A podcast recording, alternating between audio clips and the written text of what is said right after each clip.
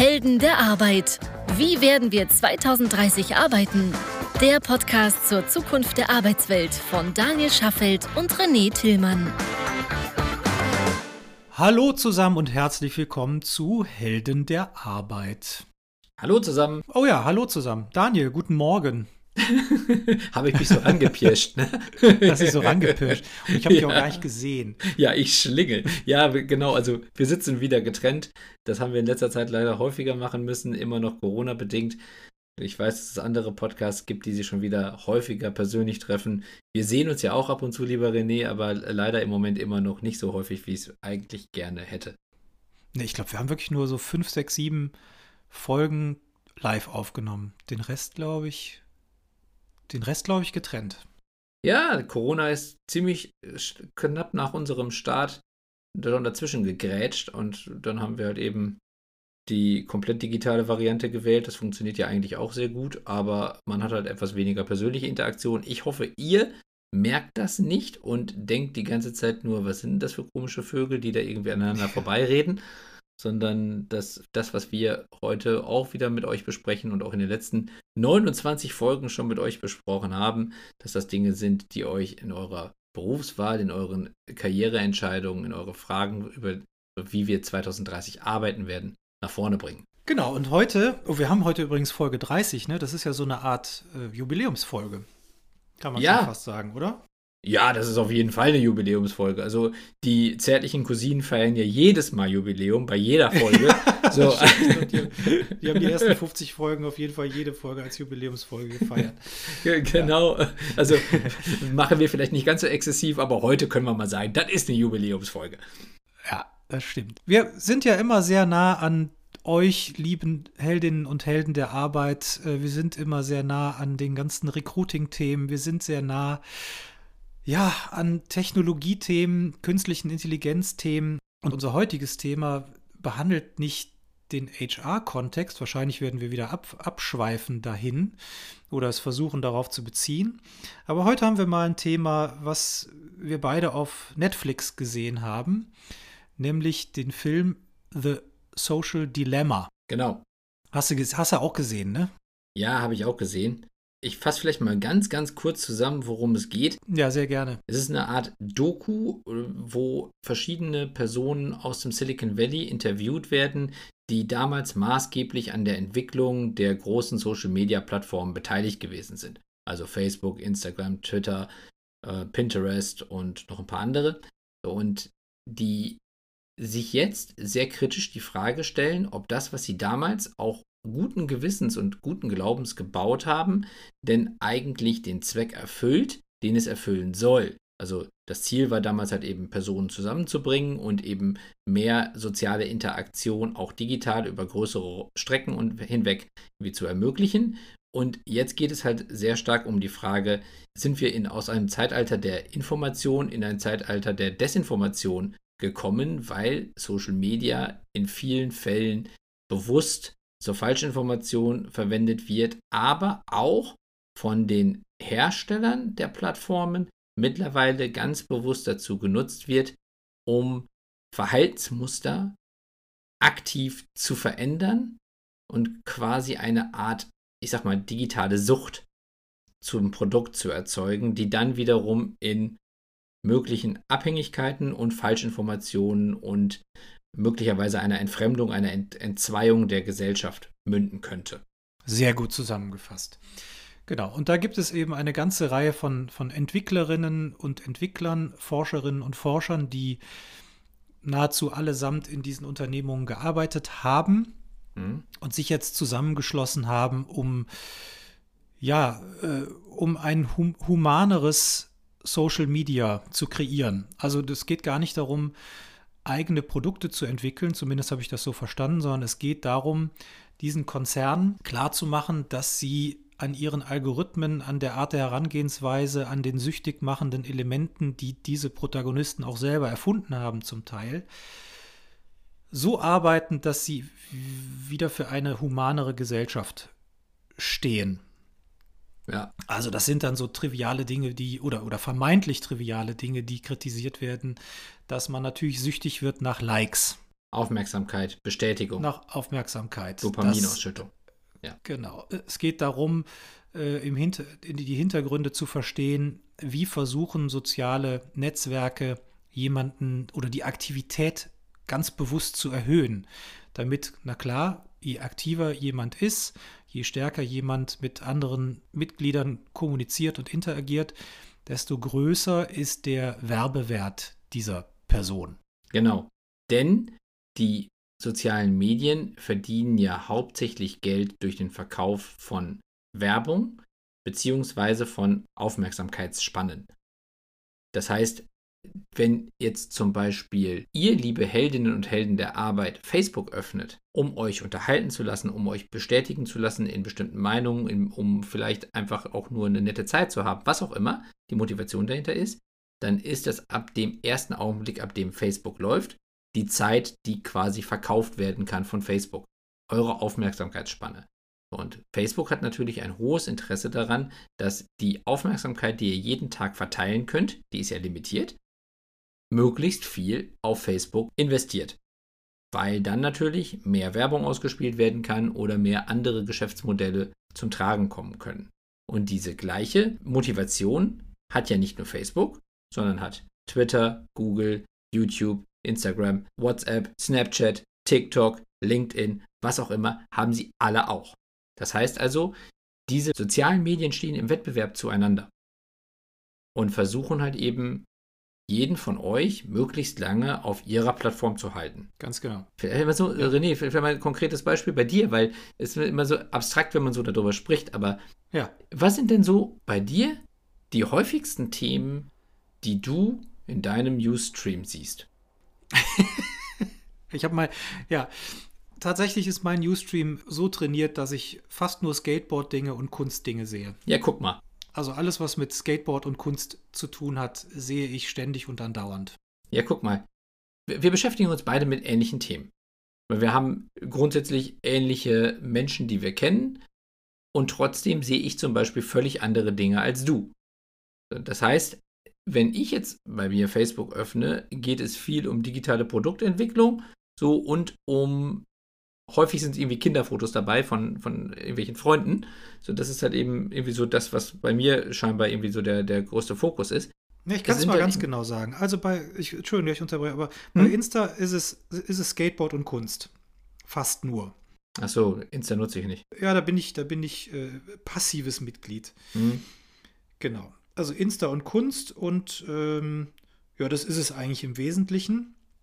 Und dann natürlich die passende Werbung dazu. Mhm. Bei Facebook ist es auch ganz viel technologischer, also entweder privater Kram, wo Leute ihre privaten Ereignisse teilen, oder Technologiekram, also wie zum Beispiel T3N, um das mal mhm. konkret zu sagen, Artikel ja. über neue Technologien. Äh, LinkedIn, ja, reines Berufsnetzwerk, da geht es bei mir um ja, viele HR-Themen.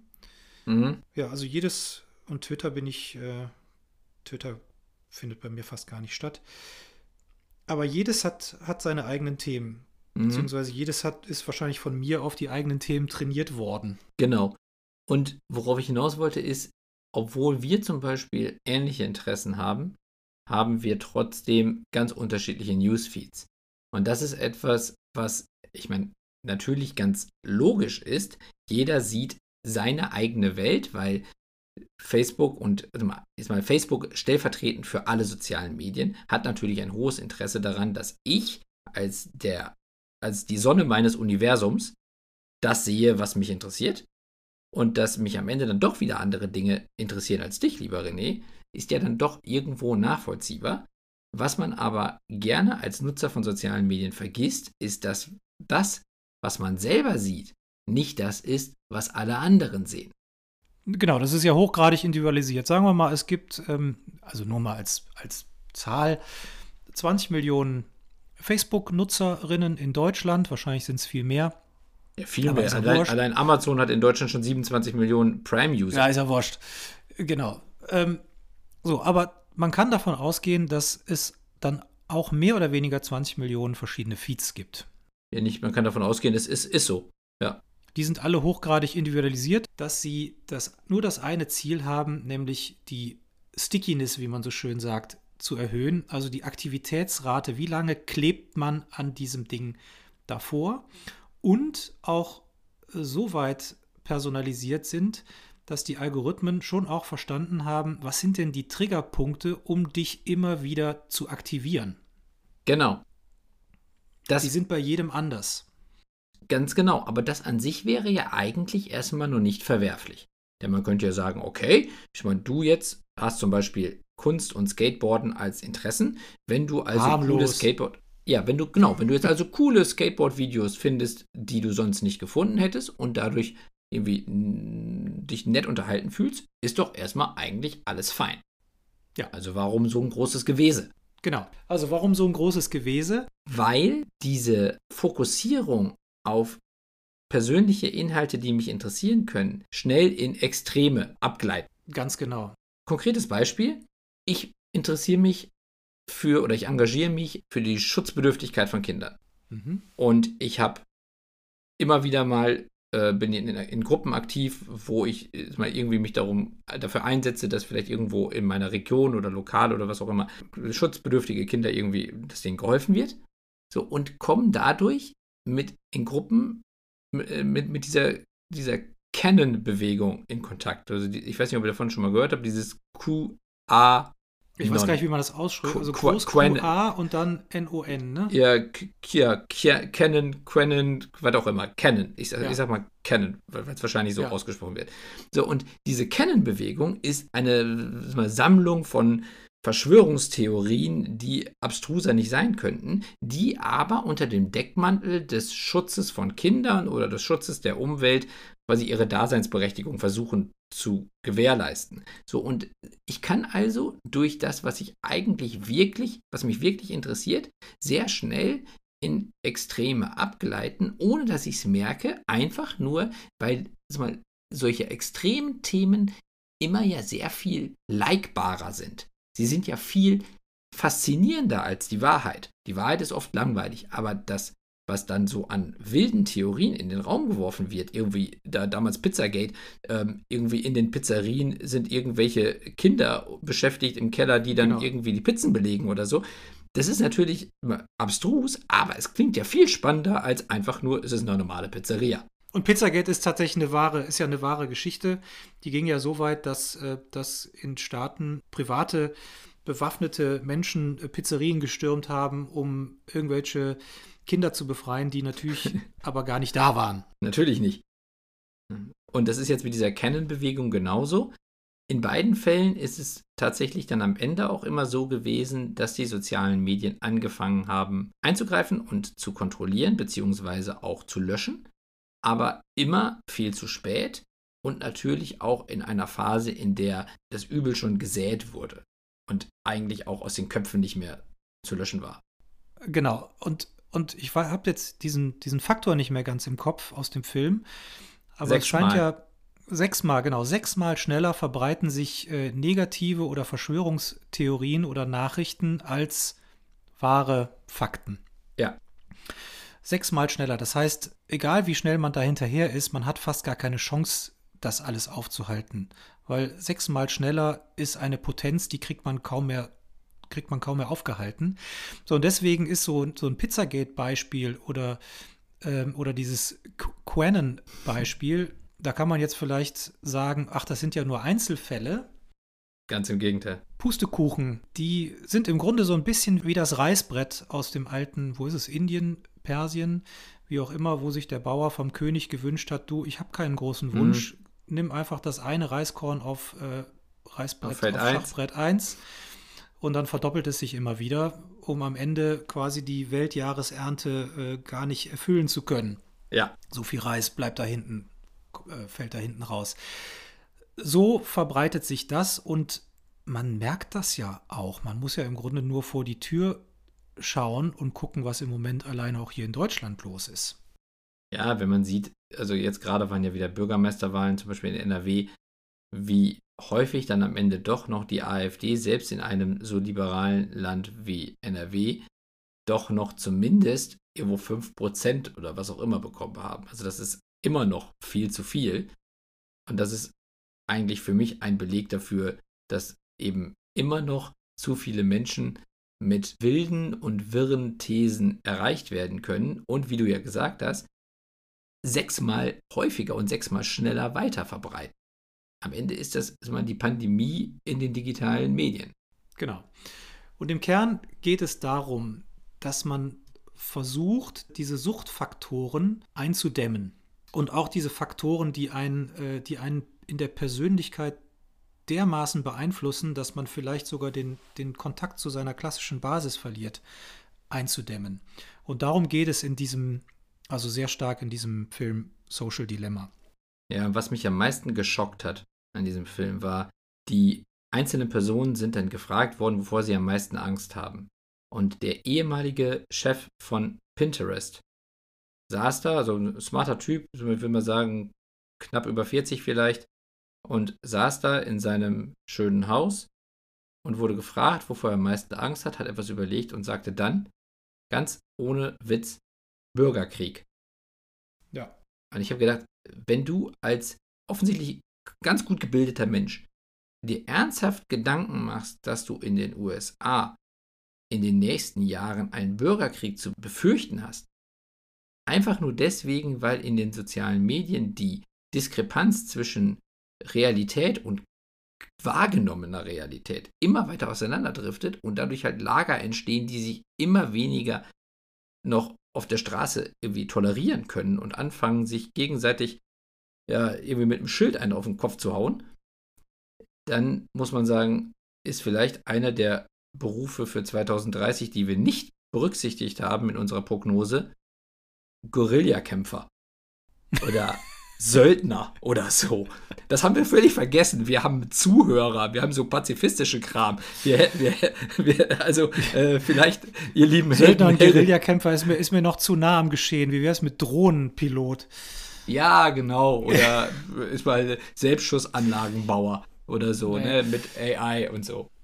Aber Spaß, aber Spaß, ich meine, das ist ja gar kein Spaß, das ist ja eher nee. eine dystopische Betrachtung.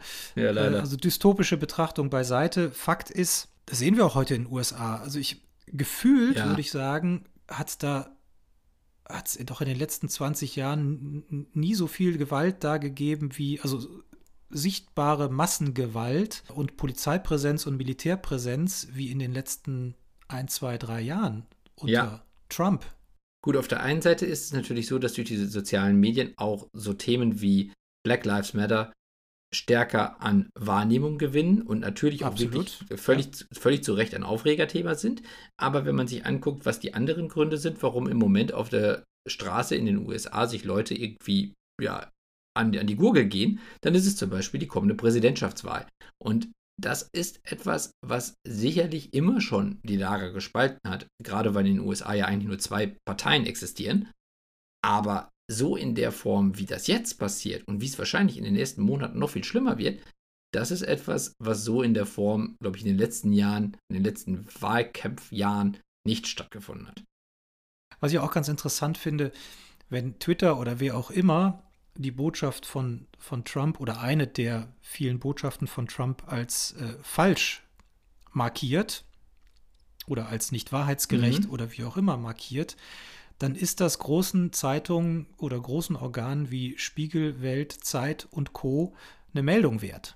Mhm. Ja, also wir, wir reden davon, dass sozialen Medien eigentlich ihrem Auftrag hinterherkommen, wie auch jedes andere Medium es tun sollte und versuchen sollte, äh, Wahrheit von Lüge zu unterscheiden. Und das ist eine Meldung wert.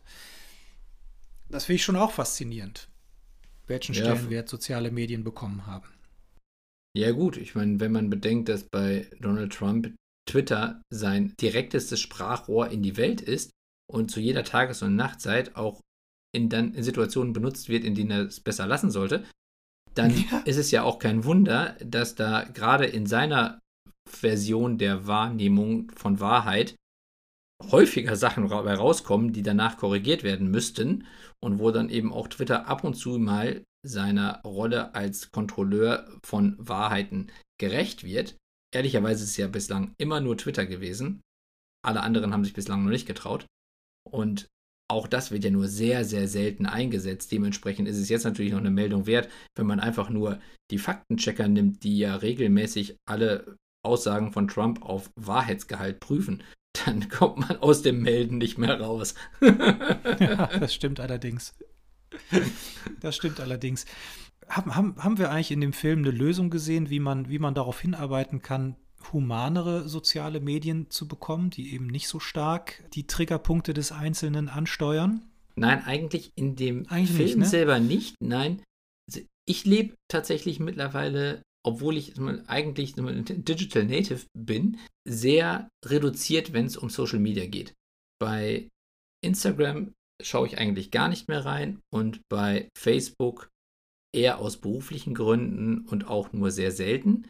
Ganz bewusst deshalb, weil das war ja auch etwas, was der Tobias Joost über die Generation Z in unserer Folge 21 erzählt hat, dass dieses Wahrnehmen von dem tollen Leben anderer, also von, von, den, von den Highlights anderer Menschen, die mir quasi in Social Media permanent um die Ohren gehauen werden, ja, genau. etwas auslöst, wo ich eigentlich in einer permanenten Neidsituation mich befinde, weil ich denke, dass es allen anderen besser geht als mir. Ja, und dabei ist es ein ganz einfacher Effekt. Ich, ich schilder den nochmal ganz kurz. Mhm. Sagen wir mal, ich habe äh, 20, 30 Bekannte aus Schule, Arbeit oder was auch immer, entfernterem Freundeskreis. Und jeder von denen fährt einmal im Jahr in Urlaub oder macht mhm. ein verlängertes Wochenende oder macht eine schöne, einen schönen Ausflug, der besonders abenteuerreich ist. So, das machen die natürlich nicht alle zeitgleich, sondern das machen die natürlich zeitlich versetzt übers Jahr hinweg. Aber gefühlt sehe ich jeden Tag, wie irgendjemand an irgendeinem faszinierenden Ort ist. So, das heißt, es suggeriert den Eindruck, ich mache nur ein oder zweimal im Jahr was wirklich Aufregendes, aber alle anderen sind ständig und andauernd in einer ganz schönen Welt unterwegs. Genau. Und da ist natürlich auf der einen Seite die Frage, wie stark kann ich das reflektieren und wie sehr lasse ich das an mich ran, auch im negativen Sinne, dass es mich halt eben verletzt oder dass ich halt neidisch werde. Und das kann sicherlich nicht jeder gleichermaßen kontrollieren. Für mich ist es auch so, dass ich zwar persönlich gut differenzieren kann zwischen dem, was ich sehe und dem, was ich selber für mich als erstrebenswert erachte. Ich habe aber für mich auch festgestellt, dass es einfach auch mir persönlich nicht so wahnsinnig viel gibt, wenn ich am Ende eigentlich nur das Posen anderer Menschen betrachten muss. Und deswegen habe ich einfach angefangen, ganz bewusst meinen Social-Media-Konsum runterzufahren und fühle mich da eigentlich hervorragend mit, habe auch nicht das Gefühl, dass ich wahnsinnig viel verpasse. Nee. Das ist natürlich in jedermanns eigenem Ermessen, aber gerade für jüngere Leute wäre das eine gute Strategie. Und ich denke gerade auch sehr stark darüber nach, wie ich zum Beispiel meine Kinder davor schütze, dass sie in den nächsten Jahren durch solche Fehlwahrnehmungen, die eben durch Social Media entstehen und ja auch ganz bewusst von Facebook und Co provoziert werden, wie ich sie davor schützen kann, dass diese Fehlwahrnehmungen später zu Depressionen oder zu einem gestörten Selbstwahrnehmungsbild führen können. Und das finde ich schon sehr relevant. Hast du da schon eine Strategie? Also ich denke im Moment sehr stark darüber nach, dass wir auf der einen Seite den Social-Media-Konsum über, über Konten steuern können, die dann eben die Berechtigung limitieren einfach nur über Zeit. Mhm. Und dass man dann aber auch regelmäßig mit den Kindern das Gesehene bespricht. Und dass man dann versucht einzuordnen, wie sehr das, was man gesehen hat, die Realität ist oder nicht. Das wird es nicht komplett kompensieren, was dann in den Kindergehirnen eigenständig vorgeht. Und am Ende ist es ja auch ein Stück weit ein, ein Lernen, das jeder selbst irgendwie durchlaufen muss. Mhm. Aber ich glaube, dass das einfach zu anspruchsvoll ist, als dass man es unkommentiert äh, laufen lassen kann und hoffen muss darauf, dass es vielleicht gut geht. Also glaube ich, dass es vor allen Dingen ein begleitetes Surfen sein muss und damit dann eben halt vor allen Dingen möglichst kontrolliert im Sinne von Umfang. Inhalt kann ich schlecht kontrollieren, aber zumindest Umfang und den Inhalt dann einordnen. Finde ich, ähm, find ich gut. Also ich habe da jetzt, wir haben da glaube ich noch, also wir haben da insofern auch eine Strategie. Unsere jüngere Tochter, äh, die ist acht Jahre alt, die hat damit noch gar nichts am Hut. Und das wird auch noch ein bisschen was dauern. Unsere ältere Tochter ist jetzt äh, 13. Äh, die hatte zum Beispiel bis vor kurzem TikTok. Mhm. Ähm, hat da auch relativ viel konsumiert Mhm. Meistens aber so äh, Tanzvideos oder, oder nee, Tanz oder, äh, aber ganz viel auch mit Tieren. Mhm. Hasen, Hunde, Hühner. Ist ein großer Hunde- und Hühner-Fan. Hat es aber tatsächlich selber wieder deinstalliert. Und zwar aus eigenen freien Stücken, weil sie sagt, es klaut mir zu viel Qualitätszeit vom Tag. Und das fand ich sehr bemerkenswert. Das finde ich auch bemerkenswert. Wir haben das natürlich kontrolliert und haben schon auch geschaut, dass das, äh, dass das nicht überhand nimmt. Und wir haben uns natürlich auch angeschaut, was sie da schaut. Ähm, hat aber, ist aber selber zu dem Schluss gekommen und hat es konsequenterweise dann auch umgesetzt. So, Finde ich beachtlich. sind im Moment noch auf grü in grünem Fahrwasser. Super. Aber ich meine, am Ende ist, es, ist das ja das, was ich gerne auch erreichen würde. Also meine älteste Tochter ist jetzt neun, deswegen da habe ich noch ein bisschen was vor ja, mir. So ein bisschen Zeit. Ja, obwohl ja. zum Beispiel auch bei meinem siebenjährigen Sohn so YouTuber, die sich halt eben mit Minecraft zum Beispiel den Tag irgendwie beschäftigen, ganz hoch im Kurs stehen.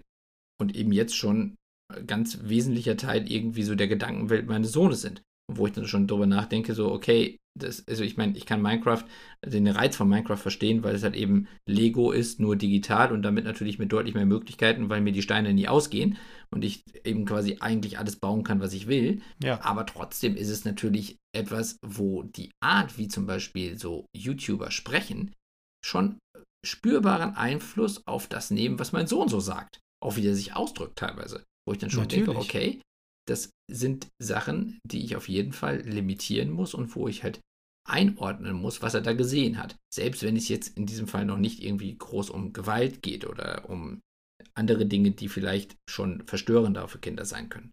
Genau. Wir haben jetzt lange über die Gefahr von Social Media gesprochen. Natürlich wollen wir Social Media an sich nicht verteufeln, denn es ist ja auch manchmal ein, einfach ein feines Konsummedium, zum einen auf der An oder ein Informationsmedium zum anderen. Zum anderen kann ich aber zum Beispiel auch über soziale Medien Kontakt zu Leuten halten, mit denen ich mich wirklich sehr, sehr selten physisch sehe und kann so ein bisschen an dem Leben partizipieren, was ich in Ansätzen auch ganz schön finde. Wichtig ist wirklich herauszufinden, wie schaffe ich es, mich nicht indoktrinieren zu lassen auf der einen Seite und auf der anderen Seite, äh, wie schaffe ich es, auch meine zeitliche Unabhängigkeit zu bewahren. Ja. Das ist, glaube ich, nochmal ein ganz wichtiger Punkt. Das stimmt. Aber was du gerade gesagt hast, also eines der Nutzen für dich aus Social Media Sicht sind Informationsmöglichkeiten.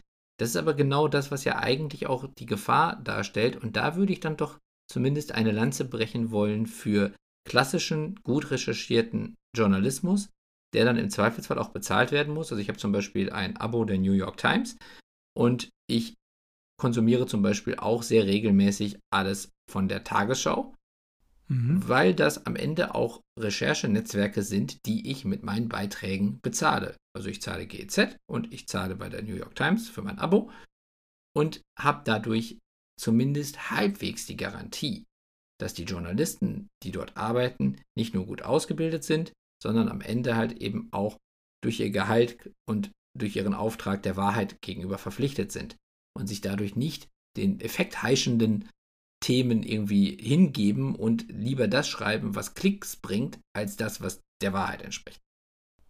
Ja, genau. Aber ich glaube, das ist auch nochmal ein spannendes Thema, denn selbst wenn es die New York Times ist, selbst wenn es der Spiegel oder der Guardian ist, was ja, was ja alle äh, unverdächtig seriöse Medien sind, Medienhäuser sind, am Ende sind es natürlich Menschen, die die Artikel recherchieren und Menschen, die die Artikel schreiben und äh, die vielleicht auch zum Teil nur eine begrenzte Zeit haben, um alle Handlungsstränge und Verwobenheiten und Verwirrungen und Verstrickungen wirklich ähm, ja, erarbeiten zu können. Da gibt es ein spannendes Buch drüber von dem Hans Rossling, nämlich äh, das Buch Factfulness. Da ist es sehr spannend beschrieben, wie hat sich die Welt eigentlich in den letzten naja, 50, 100, 150 Jahren verändert und wie wird sie von den Medien dargestellt? Äh, ist ein müsste ein eigenes Kapitel werden mhm. zwischen uns beiden, dann mal. Ähm, aber nichtsdestotrotz ist natürlich klar, dass diese Medien im Vergleich zu den sozialen Medien deutlich unverdächtiger und sicherlich seriöser recherchiert sind als vieles, was uns dort begegnet. Gar keine Frage. Ja, ich hab, wollte auch damit nicht sagen, dass wir jetzt nur, weil zum Beispiel irgendein Artikel von der New York Times kommt, wir dann einfach alles blind glauben müssen. Natürlich muss sich jeder immer eine eigene Meinung bilden. Aber ich habe zum Beispiel selber ja auch zwei Jahre beim Handelsblatt gearbeitet, immerhin auch eine sehr seriöse Zeitung aus dem Hause Holzbrink oder eine sehr seriöse Publikation. Und da war es zum Beispiel eben auch so, dass ich mal sehr intensiv halt auch mitbekommen habe, wie intensiv diskutiert wurde zwischen Redakteuren über die Frage, wie man das interpretieren muss und ob man es, also wie man alle Seiten darstellt, um am Ende ein ehrliches und möglichst unverfälschtes, objektives Bild über die entsprechende Situation zu zeichnen. Dass das nicht immer gelingt, ist klar, aber zumindest der Anspruch ist gegeben. So, und am Ende sind es natürlich trotzdem Menschen, die auch mal Fehler machen. Aber ich glaube, die Frage der Wahl des Mediums ist schon sehr entscheidend darüber, wie zumindest wie hoch der Anspruch des Wahrheitsgehaltes der Informationen ist, die ich so konsumiere. Absolut. Man muss sich aber trotzdem auch jedes äh, seriöse oder vermeintlich seriöse Medium alle paar Jahre mal neu anschauen und insbesondere auch mal anschauen, wer an den Herausgeberköpfen da oben äh, beteiligt ist. Denn ähm, vor 20 Jahren war die Neue Züricher Zeitung auch noch ein seriöses Blatt und, äh, und die FAZ vor 10 bis 15 Jahren auch.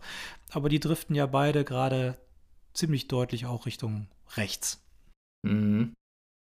Ja, das stimmt. Also das heißt, man kann nicht alles auf Dauer quasi für gegeben hinnehmen. Nee. Ich glaube, man muss es äh, immer wieder periodisch neu hinterfragen.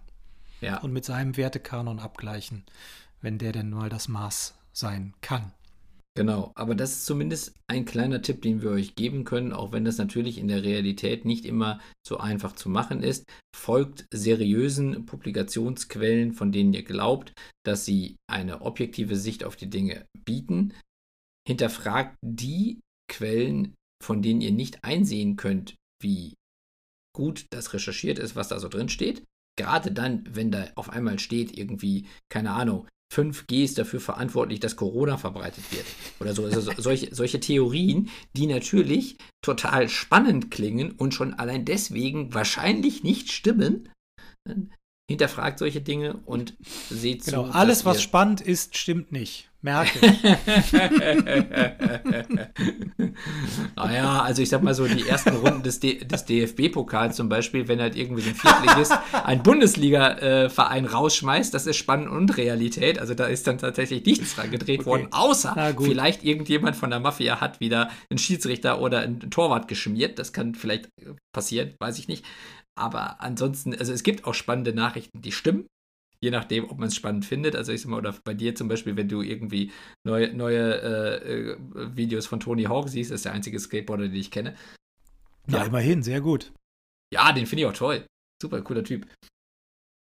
Ja, aber also wir, wir versuchen ja gerade auch so mit Hinblick auf 2030 einzuordnen, was man jetzt tun kann, um 2030 irgendwie fürs Leben und für die Arbeitswelt gewappnet zu sein. Seid kritisch, schaut euch an, was ihr konsumiert und tatsächlich auch neue Berufe für 2030, die in unserer Liste noch nicht drin sind, sind dann eben halt auf der einen Seite vielleicht so der Faktenchecker und auf der anderen Seite der, der Drohnenpilot. Wir hatten ja den Drohnenverkehrsmanager, jetzt haben wir den Drohnenkampfpilot ah ja, noch mit dazu. Stimmt, stimmt. Welche Folge war das? Hast du es hast im Blick? Die, die letzte, das Beruf? war. Nee, Moment, das war die letzte. Nein, Entschuldigung. Nee, Nein. stimmt nicht. Vorletzte. Vorletzte. Ich glaube, die Folge genau, 28. Folge 28. Folge 28, ja. sehr lustige Folge. Berufe 2030. Oder gar noch nicht mal so lustig, sondern äh, auch faszinierend, weil da, ich fand schon, da waren viele Sachen dabei, die durchaus relevant werden könnten. Ja. Wenn ihr Fragen zu der heutigen Folge habt, wenn ihr Kritik habt, wenn ihr die Dinge ganz, ganz anders seht oder genauso seht, lasst uns teilhaben. Entweder unter Helden der Arbeit at highjob.me oder auf unserer Website heldenderarbeit.me. Hinterlasst Kommentare, liked, teilt, ladet eure Freundinnen und Freunde und Arbeitskolleginnen und Arbeitskollegen ein und lasst uns fleißig diskutieren. Wir freuen uns. Ganz genau. Und vielleicht auch noch eine kleine Frage mal so vorab. Wie sehr wäret ihr daran interessiert, dass ihr uns dabei zuschauen könnt, wenn René und ich solche Themen besprechen oder gibt es vielleicht Interesse von euch an einem Format, wo wir mal etwas kürzer, aber dann mit Bewegtbild, also sprich in Video und Boot zusammensitzen und sowas Bunt. diskutieren. Ja, und Boot, in Farbe und Boot. Äh, ich weiß- gar nicht mehr, von welcher, von welcher Comedy-Show das irgendwie ein Zitat war. Weiß ich auch nicht. Äh, RTL Samstagnacht oder irgendwie so. Äh, schon lange her, ich mein Gott, ich werde alt. Aber auf jeden Fall, falls ihr sowas wollt, sagt uns Bescheid. Falls ihr es nicht wollt, sagt uns auch Bescheid. Sagt uns Aber auf gar bitte- keinen Fall Bescheid. ja, genau. Lasst uns in unserer Filterblase der Wahrnehmung, dass das jeder unbedingt sehen will. Falls ihr es nicht wollt, lasst uns in Ruhe. Genau. Und ansonsten wünschen wir euch wieder eine tolle Woche. Bleibt gesund und wir hören uns nächste Woche wieder, wenn es wieder heißt Helden der Arbeit. Tschüss zusammen. Ciao. Das war eine weitere Episode der Helden der Arbeit von Daniel Schaffelt und René Tillmann. Das hat dir gefallen? Dann abonniere uns jetzt, um keine Folge zu verpassen. Weitere Infos findest du auf www.heldenderarbeit.me. Ach ja, eine Bewertung wäre ein Träumchen.